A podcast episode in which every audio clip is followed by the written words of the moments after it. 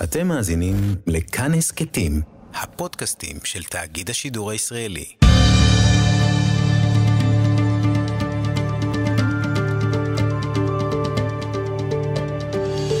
כיוון הרוח עם בני טייטלבוים שלום וברכה.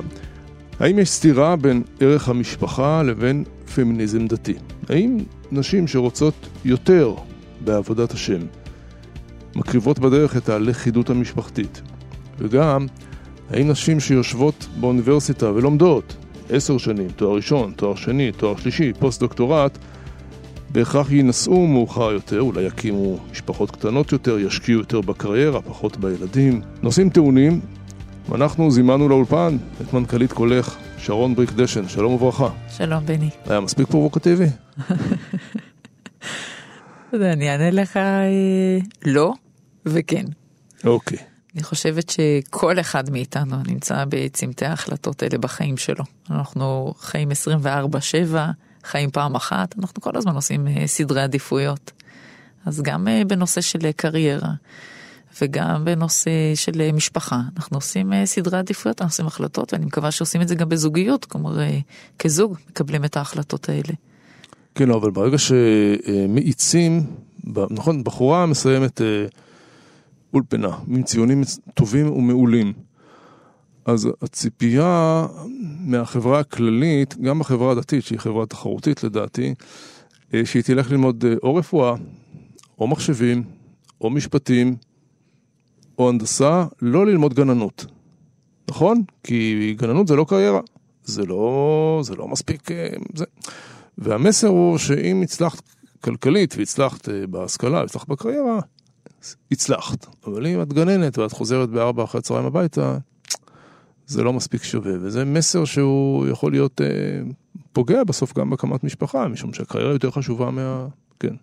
אז קודם כל זה לא פייר, בוא לא, לא, בוא לא נהרוג את הגננות, זה לא פייר. נכון. כלומר, מי שבוחרת להיות גננת כי היא חושבת שזו הקריירה שלה, יש שם היכולות שלה, שם היו ההצלחות שלה, זה נהדר. בעיניי גם. אבל, או. מי ש... שזה בנו, לא? אבל מי שבאמת הנטייה שלה היא טכנולוגית, והשאיפות שלה הם באמת לפרוץ את הדרך בתחום הזה, אז בטח שלא תהיה גננת, בטח שתלך להשקיע בתחום הזה. כל אחת זה, והיכולות שלה. גם אם זה יבוא על חשבון זה שבפגישות הבחורים יגידו, היא משכילה מדי בשבילי, תאפיל עליי, אולי תרוויח יותר ממני. זו כבר בעיה של גברים, לא של לא, נשים, זו בעיה איומה ונוראה. זה בעיה של נשים, משום שאם הם לא ינסו, בחורה שלא מתחתנת, זה בעיה של אותה בחורה. לשמחתי הרבה, אני מכירה הרבה סביבי, נשים נפלאות, מוכשרות בטירוף, עם בני זוג גם, גם מוכשרים. גם אני מכיר, אני נשוי לאחת כזו, אבל uh, אני אומר, יש פה משהו באוויר שהוא יכול לאיים, יכול להוות איום. אני מקווה שהוא לא צריך להיות איום, ואם הוא איום אז בוא נעבוד על זה. זה, זה, זה, זו חשיבה שזורקת אותנו אחורה כל כך הרבה שנים, זה נורא. אני מסכים. אבל בוא, בוא נחזור רגע לשאלת, כן. באמת לשאלת הקריירה. בבקשה. כל פיתוח קריירה יש לו מחיר. עושים הרבה, הרבה פחות מדברים אחרים. זה נכון גם לגברים וגם לנשים. למה ברור לך שגבר שבוחר בקריירה מאוד תובענית ולא נמצא בבית, לא מפסיד? מפסיד המון. לא, בטח שהוא מפסיד, אבל uh, בסוף, uh, מה לעשות, גבר לא מצליח להרות ולא יולד. אז זה ההבדל. אז בוא נתמקד בהבדל הזה. אבל זה לא, זה, אתה מרחיב את זה לגדל את הילדים, להיות בבית, לעשות את השניצלים בשתיים בצהריים. שניצלים אצלי בבית זה אני, אבל ילדים צריכים יותר את אמא מאשר את אבא, מה לעשות? ככה זה. לא מסכימה עם זה? זה תלוי, לא, לא בהכרח. יש מקומות שאבא הוא מאוד מאוד דומיננטי. לא אמרתי לא דומיננטי, אבל ילד, כשהוא קורא לו משהו, מה הוא צועק? הוא לא צועק אבא ל. ילד במשפחה צריך אבא ואימא.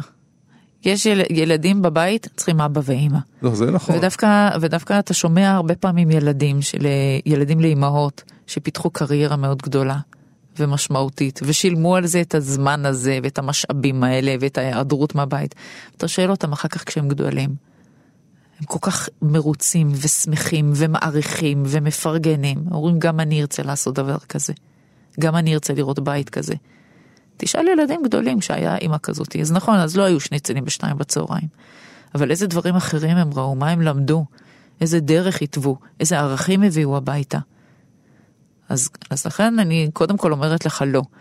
אבל כשאני אומרת כן, בוודאי כל דבר שאנחנו בוחרים, אנחנו בוחרים משהו אחר לא לעשות. לא, זו, ולכן- זו השאלה, אז בואי בואי, בואי נאחוז בשור בקרניו. האם תמליצי לבחורה, תעשי פוסט-דוקטורט, שזה אומר יכול להיות שתדחי את גיל הנישואין שלך, כי הקריירה חשובה מלהתחתן בגיל 24. למה? מה פתאום? איך אתה, איך אתה, למה אתה את- מחבר את- את זה לנישואים? לא, יש את הבדל אמרת בין שזה נישואים. משהו בא על חשבון משהו. זה בא על חשבון זה שהיא היא תפתח פחות תחומים אחרים, אבל למה נישואים? למה אי אפשר להתחתן תוך כדי לימודים? אפשר, הרבה עושות את זה, אבל... אה, אז יכול להיות שהשיקול של, אה, של הילודה, או של, אה, של מי מטפל בילדים, או ניצול כספי לטובת שירותים של יותר שעות של טיפול בילדים, יש פה כל מיני שיקולים. אין, אין לזה סוף, גם אנשים בוחרים איפה לגור בגלל חינוך, כאילו, אתה, אתה מתפזר לכל כיוון עם השאלות האלה. א', תודה. אה, לא, לא, לא ביקורת. לא, אני מתכוונת שאי אפשר לקשור בין הפיתוח של ההשכלה ושל הקריירה בהכרח עם משפחה, זה עוול. זה לא פייר לא לאיש ולא לאישה ולא לילדים. זה מה שמאשימים אתכם, אה, מהכיוון החרד"לי, לא לפחות בתוך הציבור הדתי. אז, אז, שאתם- אז אני רוצה אתם לומר הנשים הפמיניסטיות אה, פוגעות בתא המשפחתי, ב- בקדושה של הדבר אז הזה. אני רוצה לומר שכשמדובר בפמיניזם דתי, יש סולם ערכים שבא מתוך החיים הדתיים, שבהם כולנו התחנכנו ואנחנו שמחות שהתחנכנו, וערך המשפחה הוא אחד הערכים הגדולים, חשובים, מובילים, מתווי דרך, ללא ספק. בתוך זה, כל אחד מאיתנו, בתוך החיים שלנו, בטח במאה ה-21, אנחנו משלמים המון מחירים.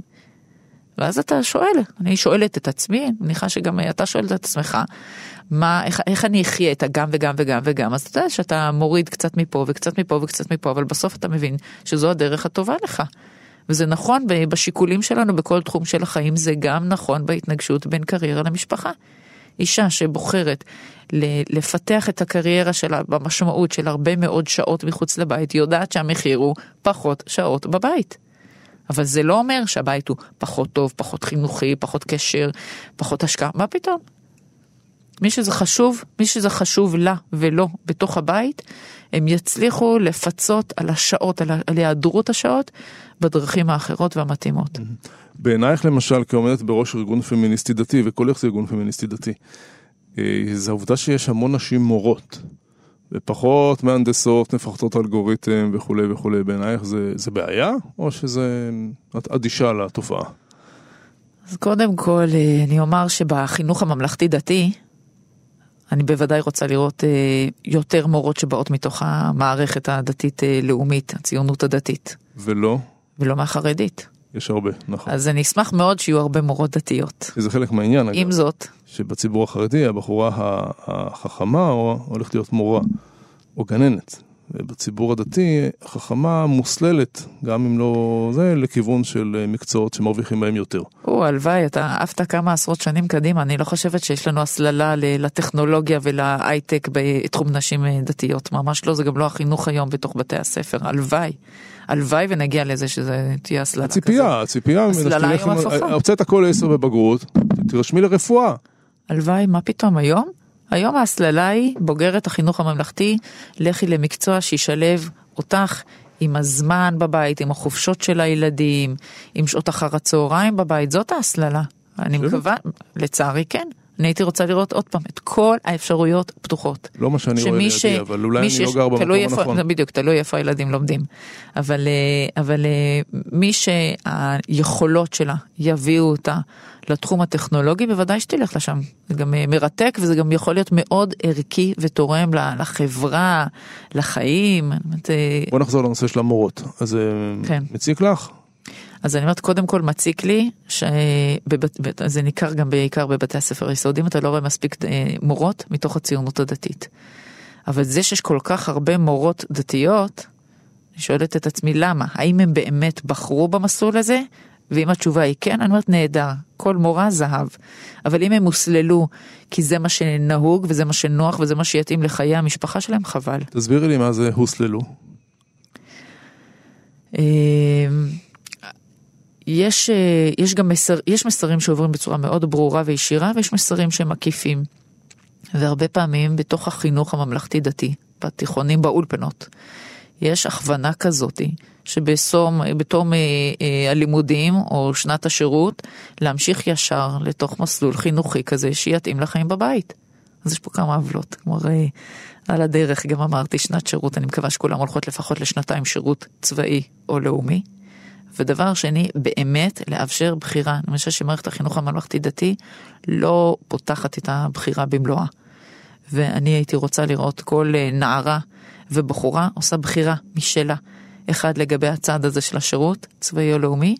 שתיים, לגבי ההשכלה, איפה היא רוצה ללמוד ומה היא רוצה ללמוד, ואחר כך, מה, מה הפיתוח, הפיתוח הקריירה שלה, מה התחום המקצועי שבו היא רואה שיש לה ערך, שהיא מממשת את היכולות שלה, שיש לה אופק התפתחותי, לא שוחק, mm. כמו לגברים.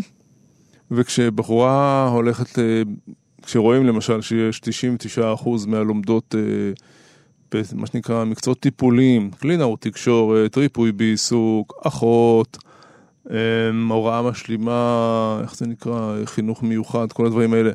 את אומרת, אופס, הנה ההסללה, או שזה, מה לעשות, נשים, גברים, אנחנו בנויים אחרת, ונשים יותר טיפוליות, ככה אומרים גם המומחים.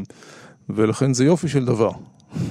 יש, יש גם נטיות אה, מבחינת מבנה האישיות, יש מקומות שבהם מתאים יותר לנשים, ויש גברים שמתאים להם המקצועות הלכאורה הנשיים האלה, זה גם בסדר, וגם הפוך, כן, אבל לא יכול להתעלם מזה שלאורך שנים, אה, לאורך נכון. עשרות שנים, אה, בחוגי המקצועות הטיפוליים יש רוב מובהק של נשים. הייתי רוצה לשאול אותם, כלומר, לכאורה, לעשות מין סקר כזה, לעבור אחת-אחת, ולשאול אותה למה בחרת במקצוע הזה. זה מה שעושה לה טוב. אז, אז, אז זה נפלא, אז גמרנו, אין, אין לנו שום בעיה. אין פה, אין פה אישו בעצם. אבל אם היא תגיד, להגיד, כי כיוונו אותי למקום הזה, כי זה יותר מתאים לאישה דתית, אז הייתי רוצה לעשות איתה בירור יותר מעמיק. אז, אז כבר כואב לי, חבל לי.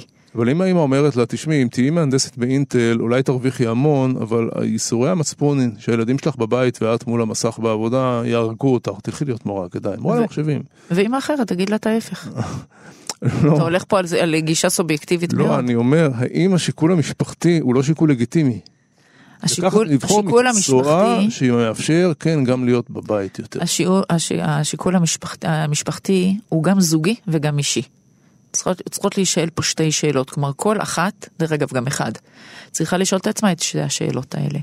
מה אנחנו כזוג חושבים שנכון לנו, איך נתחלק בינינו, וכל התשובות יכולות להיות תשובות טובות. בוחרים את המקצוע הרבה לפני שפוגשים את הבן זוג. ואת המקצוע בוחרים בגיל 21, בן זוג פוגשים בגיל 24. אה, את ה... קודם כל, החבר'ה של היום, אנחנו כבר כמה, אנחנו, זה כבר לא הדור שלנו. הם מחליפים תוך כדי ריצה את המקצועות אה, שלהם, תוך כדי הלימודים. תוך כדי הלימודים הם מחליפים את המקצוע. אבל אה, גם תואר ראשון לא בהכרח מתווה את הדרך לכל, לכל הקריירה. ולכן אני חושבת שיש שלב שכן יש מקום פה להתייעצות זוגית. אבל כל אחת צריכה לשאול את עצמה, מה חשוב לה יותר. ואם התשובות שלה יהיו להיות בבית עם הילדים, זו תשובה נהדרת, אבל זו צריכה להיות תשובה שלה, תשובה שלה, לא תשובה שמישהו הכניס לה. אז אם התשובה שלה היא כזו, זה יופי. אבל אם התשובה שלה, שאלה הדברים שמעניינים אותה, לשם היא רוצה להתפתח, שם היא יכולה לתרום לחברה, זאת עבודת השם שלה. כל התשובות האלה טובות מאוד, אבל הן צריכות להישאל.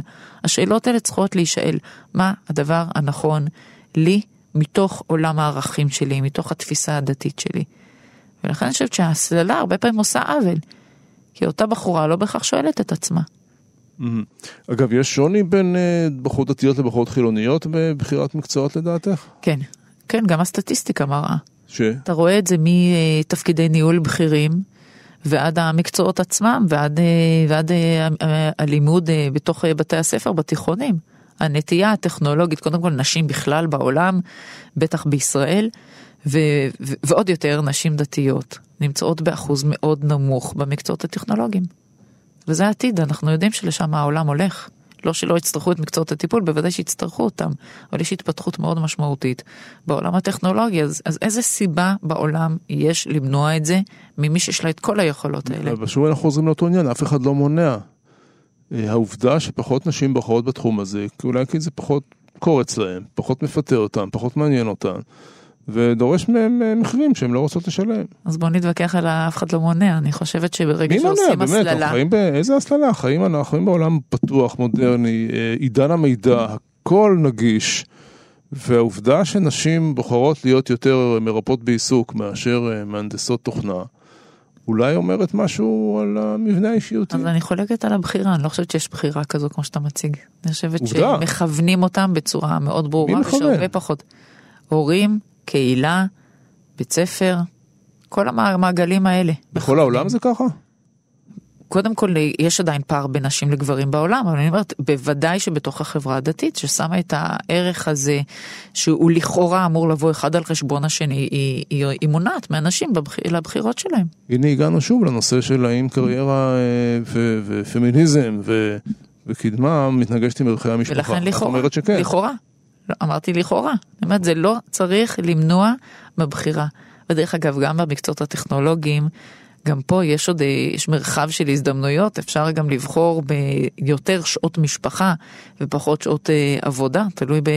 זה כבר תלוי במקום התעסוקה, תלוי לאן הולכים.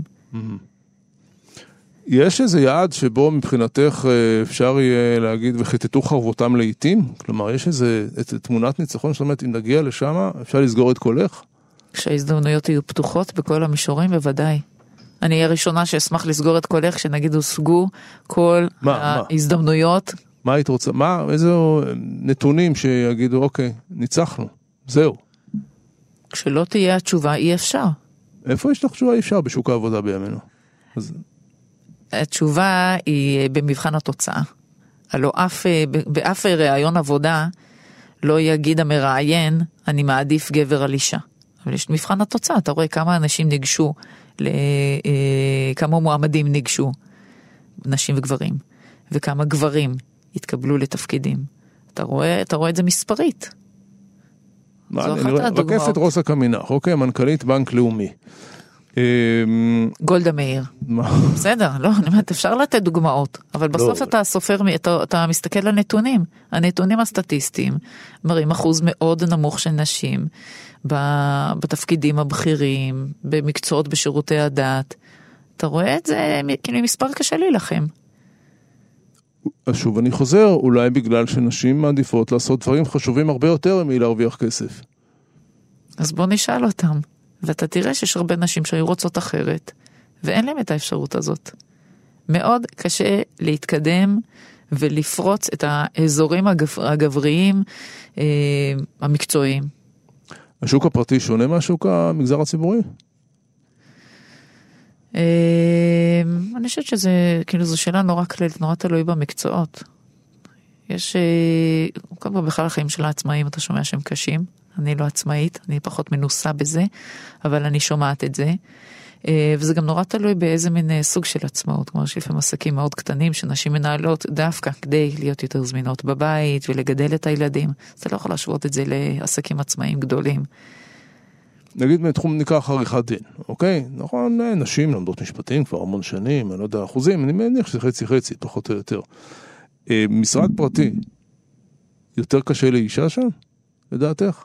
אני באמת לא יודעת, אבל, אבל מעניין אותי לראות כמה נשים מנהלות משרד אה, עצמאי לעומת כמה גברים. אין לי ספק שהאחוז, לא רק שהוא נמוך כמובן, אבל הוא, הוא נמוך משמעותית אה, בכל מיני ייצוגים אה, אחרים, מקצועיים. אז אם נשים מרוויחות פחות, בעינייך זה בעיה, נכון? זה בעצם, אני מנסה- אני מנסה להבין את, את בוודאי, הבעיה. בוודאי, אבל אתה יודע איפה זה, איפה זה הכי קשה? כשאתה רואה אותו מקצוע, אותם בעלי מקצוע נמצאים באותה היררכיה אה, מקצועית, ויש פער שכר ביניהם. יש עדיין חברות כאלה בארץ.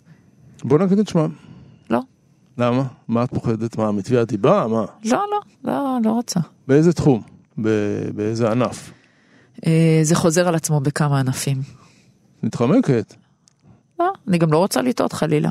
בתחום הטכנולוגיה העילית, מה שנקרא הייטק, יש לך, יש לך ידע מבחינת נשים אה? פערי אה, שכר, אה, אין לי נתונים אה, מדויקים דווקא בתחום הזה, אבל אה, גם שם בסך הכל יש הרבה יותר גברים מנשים, לא רק בהייטק, אלא גם בתפקידים הבכירים בהייטק. יש הרבה מקומות כמובן שהשכר הוא שווה, אני חושבת שההייטק דווקא מתקדם מהבחינה הזאת. כי מי שטוב, יאללה, נכון? קח משכורת, סע, קחי כן, משכורת. כן, כן, ההייטק באמת מתנהל ככה. דרך אגב, זו פלנטה אחרת, לא דומה לשום דבר שאנחנו מכירים. לא, לא סגנון החיים המקצועיים, לא לא, האווירה לא. ולא השכר. מדינה אחרת. כן, פלנטה אחרת. פלנטה אחרת זה לא ביטוי מוצלח כל כך, כי אמר את זה כידוע לך קצטניק על השואה, אז נניח לביטוי הקשה כן. הזה. תגידי, קולך אה, פונה גם לציבור חרדי, לנשים חרדיות? יכולות למצוא שם אוזן קשבת? כן, בהחלט, יש לנו קשרים מאוד קרבים, קרובים עם אה, נשים חרדיות, עם אקטיביסטיות חרדיות. אה, יש להם שאלות שונות משלנו, אבל, אה, והן עוד לא מאוגדות כקבוצה, כמו שקרה לפמיניזם הדתי ב-20-20-30 שנה האחרונות. יש בינינו קשר הדוק, יש הרבה מאוד משותף, אנחנו יושבות הרבה יחד, משוחחות הרבה, נהנות מאוד, אה, לומדות אחת מהשנייה. את רואה שם שינוי ממשי אחר? כן. הזכרתי את רבקה רביץ, אה, שנבהלה מהמהומה שהיא עוררה, כשהיא אמרה שהיא רוצה להיות חברת כנסת חרדית. כן. זה קצת עוול לומר כל החרדיות. לא, לא, ברור. הגיוון ביניהם כל כך גדול, שקשה לומר על אה, קבוצה. אבל אה, יש הרבה מאוד נשים שיצאו מהישיבה הנוחה הזאת במקום שבו היה מקובל ורוצות להיות מאוד מעורבות ומאוד פעילות. עכשיו יש כאלה שעושות את זה בלי, בלי לשאול אף אחד ובלי להשמיע איזשהו אה, קול חזק. ויש כאלה שמחפשות דווקא את האזורים הציבוריים, כמו הכנסת כמובן, אה, ומנסות לחולל שם שינוי. אז הן מאוד מאוד שונות ביניהם. אה, והשיח שלהם, השיח הפמיניסטי שלהם הוא, הוא, הוא, הוא עוד לא אה, כשיח פמיניסטי דתי חרדי. שם דווקא אני אומרת, יש יחסים קרובים, ואני חושבת שהן גם לומדות הרבה מהניסיון של הפמיניזם הדתי. מהמם. הייתה קבוצה לא בוחרות, לא נבחרות, משהו כן, כזה, לא, כן, נבחרות. הפוך, עדיין הם- יש קבוצה שנקראת נבחרות. כן. נבחרות. שהיא לא, נכון, היא לא תפסה נפח, במובן הזה שאם, לא זוכר אם רצו לבד או לא רצו לבד. אה, היו גם, היו, היו כמה ניסיונות, אבל מה שחשוב דווקא להסתכל היום על הקבוצה הזו, כלומר זו קבוצה שהולכת וגדלה של נשים שמשתלבות בכל מיני מקומות, לא רק בפוליטיקה, כנשים שמובילות דעה, מובילות רעיונות שהם חדשניים. אם לפני 20-30 שנה, 20 שנה, יש דברים שלא דיברו עליהם בציונות הדתית, לא דיברו לא על אה, פגיעות מיניות בתוך הציבור הדתי. הדברים האלה היום נכנסו גם לעולם החרדי, יש נשים שמובילות את זה עכשיו, זה זעזוע גדול פתאום לשים נושא כזה על, על סדר היום. אז הם, הם, הם, הם משמיעות את הקול שלהם אה, בכל מיני אזורים, בשיטות פעולה שיותר מתאימות לציבור החרדי, ועוד פעם אנחנו עושים איזה עוול כשאנחנו אומרים כל הציבור החרדי בגלל הגוונים שלו. רחלי ראשגולד, נכון? היא המוכרת, אתה מכיר אותה? יש, יש כמה וכמה, הם, אה, לא, לא מעט אה, פעילות, ואני אומרת המעגלים האלה הולכים ומתרחבים גם בתוכניות הכשרה שיש להם. הבנתי. בוא נחזור רגע לפוליטיקה, אנחנו בכל אופן לא יכולים להתעלם מזה שיש עכשיו ממשלה שהחרדים אינם חברים בה. ראש ממשלה בוקר בני עקיבא, חובש כיפה סרוגה. אה, מבחינתך זה בטח חלון הזדמנויות מאוד גדול. מה סימנתי יעדים? מה היית רוצה לעשות? זה חלון הזדמנויות גדול וצריך גם אה, להיות קצת צנועים בו, כלומר אי אפשר להפוך את הכל, אפשר לעשות פה מהפכה. אבל אני חושבת אה, שהשר לשירותי דת מתן כהנא מוביל אה, מהלך מאוד חשוב גם בהקשר הזה של נשים. אנחנו רואים את זה בקידום עכשיו של אה, מינוי ההרכבים במועצות הדתיות. יש כבר אישה שעומדת בראש מועצה דתית, אני מקווה בקרוב שיהיו עוד כמה. הוא מיישם החלטות שגם ממשלות קודמות היו צריכות ליישם והתחילו ליישם. שילוב של נשים ב- בשירותי הדת, זה עוד דבר שהוא לקח על עצמו.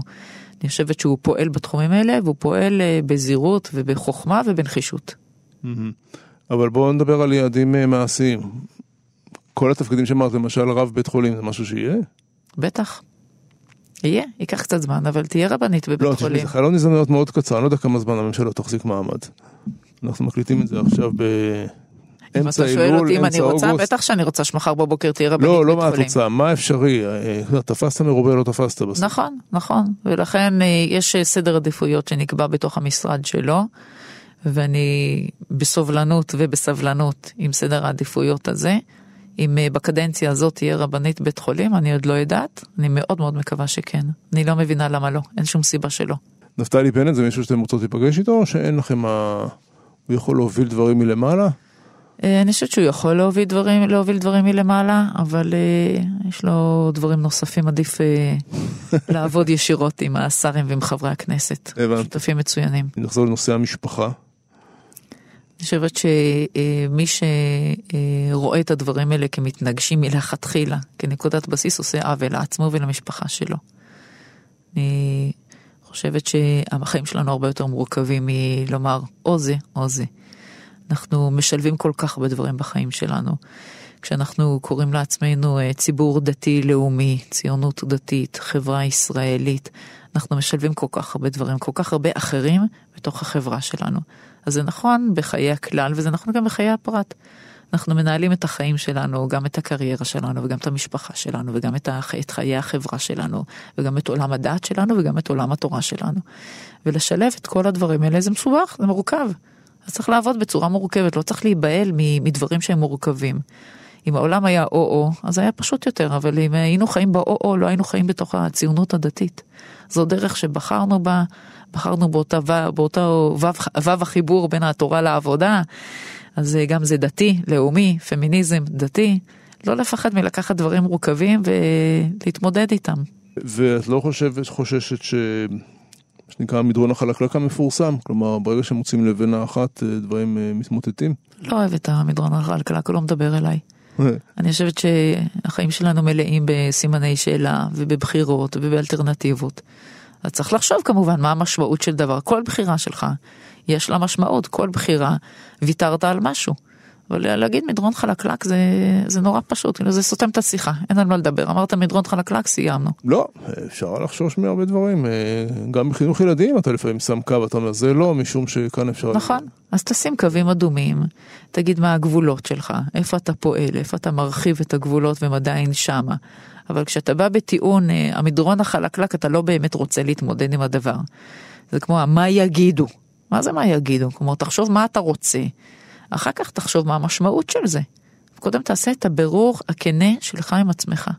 כולל מחויבות הלכתית כמובן. בוודאי, אלה גבולות, אלה גבולות הפעילות, אלה גבולות, גבולות המחשבה. קולך הוא ארגון פמיניסטי דתי. כשאומרים, כשאומרים ארגון דתי, מדובר בגבולות ההלכה. סתם מעניין אותי, אה, בתוך תפילה שאישה תישא, תגיד דבר תורה, בעינייך זה מבורך? בתוך התפילה, ברור, לא אחרי התפילה. ברור, למה לא? מה זה בתוך התפילה? כי אז יש אנשים ש... זה תלוי במבנה בית הכנסת. זה תלוי במבנה בית הכנסת, זה תלוי בתהליך שהקהילה עוברת, זה תלוי אה, אה, בדברים שנאמרים, הם הדברים באמת דברי תורה או דברי חולין. יש גם, אה, כאילו, באמת, יש פה מקום אה, להחליט גם כקהילה וגם כרב שמוביל קהילה, איפה המקום הנכון. אבל אה, התפללתי שנים רבות בבית כנסת שבו אישה אמרה דבר תורה בבית הכנסת. באמצע התפילה? מה זה באמצע? בין קבלת שבת לערבית למשל. כן. אתה קורא לזה באמצע, תקרא לזה באמצע, אני חושבת שלא, כן. אני חושבת שזו הפרדה. בין אוקיי, קבלת שבת לערבית. אם אני יושב ולא נוח לי, אני קהל שבוי. אז אל תהיה קהל שבוי, תדע שזה בית הכנסת, תדע את זה לפני שאתה... החוצה? לא, חלילה. אני רוצה שתדע את זה לפני שאתה בא לבית כנסת. הבנתי. ותתרגל לזה. כל כך הרבה דברים קל להתרגל להם. כשאנשים ישבו בבית כנסת שבת אחרי שבת, ומדי פעם עלתה אישה, ומדי פעם עלה הגבר, פתאום הם אמרו, רגע, זה בכלל לא מפריע לי, אני מקשיב לדברי התורה, הכל טוב. מהשלולית שלי, עם הניסיון שלי, המון נשים לא רוצות להגיד. נכון. גם נשים שיודעות. נכון. נכון, גם אתה רואה את זה בכנסים. אתה רואה את זה בכנסים, אתה רואה את זה בימי עיון. כן. אגב, גם בראיונות ברדיו, אני ערכתי המון יומנים, ותמיד אני רואה ביום האישה שסופרים כמה נשים התראינו וכמה גברים. גבר כמעט תמיד אומר כן, גם אם זה לא התחום ההתמחות שלו, בסדר, בני, בסדר, אני בסדר, נסתדר. כן. ואישה, אם זה לא בדיוק ההתמחות שלה, תת התמחות, תת ז'אנר, נכון. זה זה זה, היא אומרת, אה, זה, יש מי, הוא, הוא, הוא ממש מבין בזה, אני פחות. מסכימה עם כל מילה שאתה אומר, מכירה את זה. וככה את, את מקבלת אה, תמונה שבה יותר גברים מדברים מנשים בתקשורת, למרות שלפעמים... אה, סתם, זה הערה. אגב, מסכימה איתה. בוא נחזור לנושא הלכתי, נשים כולם עם כיסוי ראש בבית הכנסת, גם על זה יש לפעמים דיונים. מי אני שאני אקבע מי יתכנס עם כיסוי ראש ומי לא? אני אקבע? חלילה. אז את בעד גברים שיבואו בלי כיפה גם? לא, אבל אני לא יכולה לשים את הקו לא, הזה. לא, מה את רוצה? יש קוד, אני לא חושבת שיש קוד הופעה בבית כנסת. מי את שתקבעי עם הקוד ההופעה? קהילה תקבע את זה, רב הקהילה יקבע את זה, זה מקומי. אני רוצה שכל הרצפים האלה יהיו פתוחים, כדי שכל אחד יבחר את המקום שטוב לו ומתאים לו. כלומר, אם קהילה מחליטה שבאים לשם גברים בלי כיפה ונשים בלי כיסוי ראש, בעינייך זה מבורך. לא אמרתי שזה מבורך. הקהילה בחרה. זו, זו קהילה. יש היום קהילות אה, שיושבים, אה, קודם כל, אה, לא, לא שמנו פה עכשיו גבול הלכתי, אני מבינה. למה לא? לא? פתחנו, אין, לא, אני אומרת, לא שמנו גבול. אין, העבירה ללכת בלי כיפה היא עבירה קטנה מאוד. לדבר רכילות הרבה יותר חמור. אז את בעד לפי זה. זה לא, אני לא, אני לא בעד. זאת אומרת, יש איזה שהם גבולות, גם של הלכה וגם של מקובלות. אבל אם תהיה קהילה שתחליט שהיא יושבת באופן מעורב, דרך אגב, אתה יודע, באופן לא מתוכנן זה קרה לנו בקורונה, הרבה קהילות אורתודוקסיות, שמרניות, יושבות כן, בחוץ, בחצר, בגינות, בגינות. בגינות, אה, בעיר אתה רואה את זה פחות בגינות, יותר בפארקים או על המדרכות, על המדרכות, פתאום המשפחה יושבת באופן מעורב. אז מה, צריך לעצור את התפילה? אה, לא, יש כאלה שלא ילכו למניין הזה.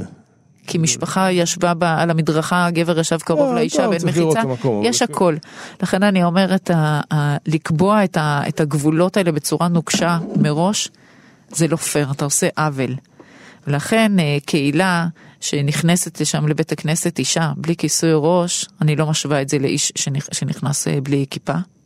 למה? השוואה היא- כי לא במקום, היא לא נכונה. להפך, החיוב ההלכתי על אישה ללכת עם כיסוי ראש הוא הרבה יותר ברור ומובהק. ואישה. שלא הולכת עם אה, כיסוי ראש בשום מקום ברחוב, לשים כיסוי ראש רק בבית הכנסת, זה, לא, לא, אתה, לא, אתה לא מדבר באותה מידה על שני הדברים, על, אה, אה, כיפה וכיסוי ראש.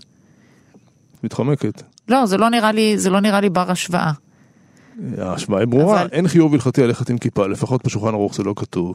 ויש חיוב ללכת עם כיסוי ראש. בסדר, יש, יש דיונים הלכתיים על אה, כיסוי ראש, לא ניכנס עכשיו, אה. אמרת שנשארו שלוש דקות, לא ניכנס לדיונים הלכתיים על כיסוי ראש. אבל אני כן שני רוצה משפטי לומר, סיום, אז כן. אני רק אומר רק לעניין הזה של אה, בתי הכנסת והתנהלות של בתי הכנסת.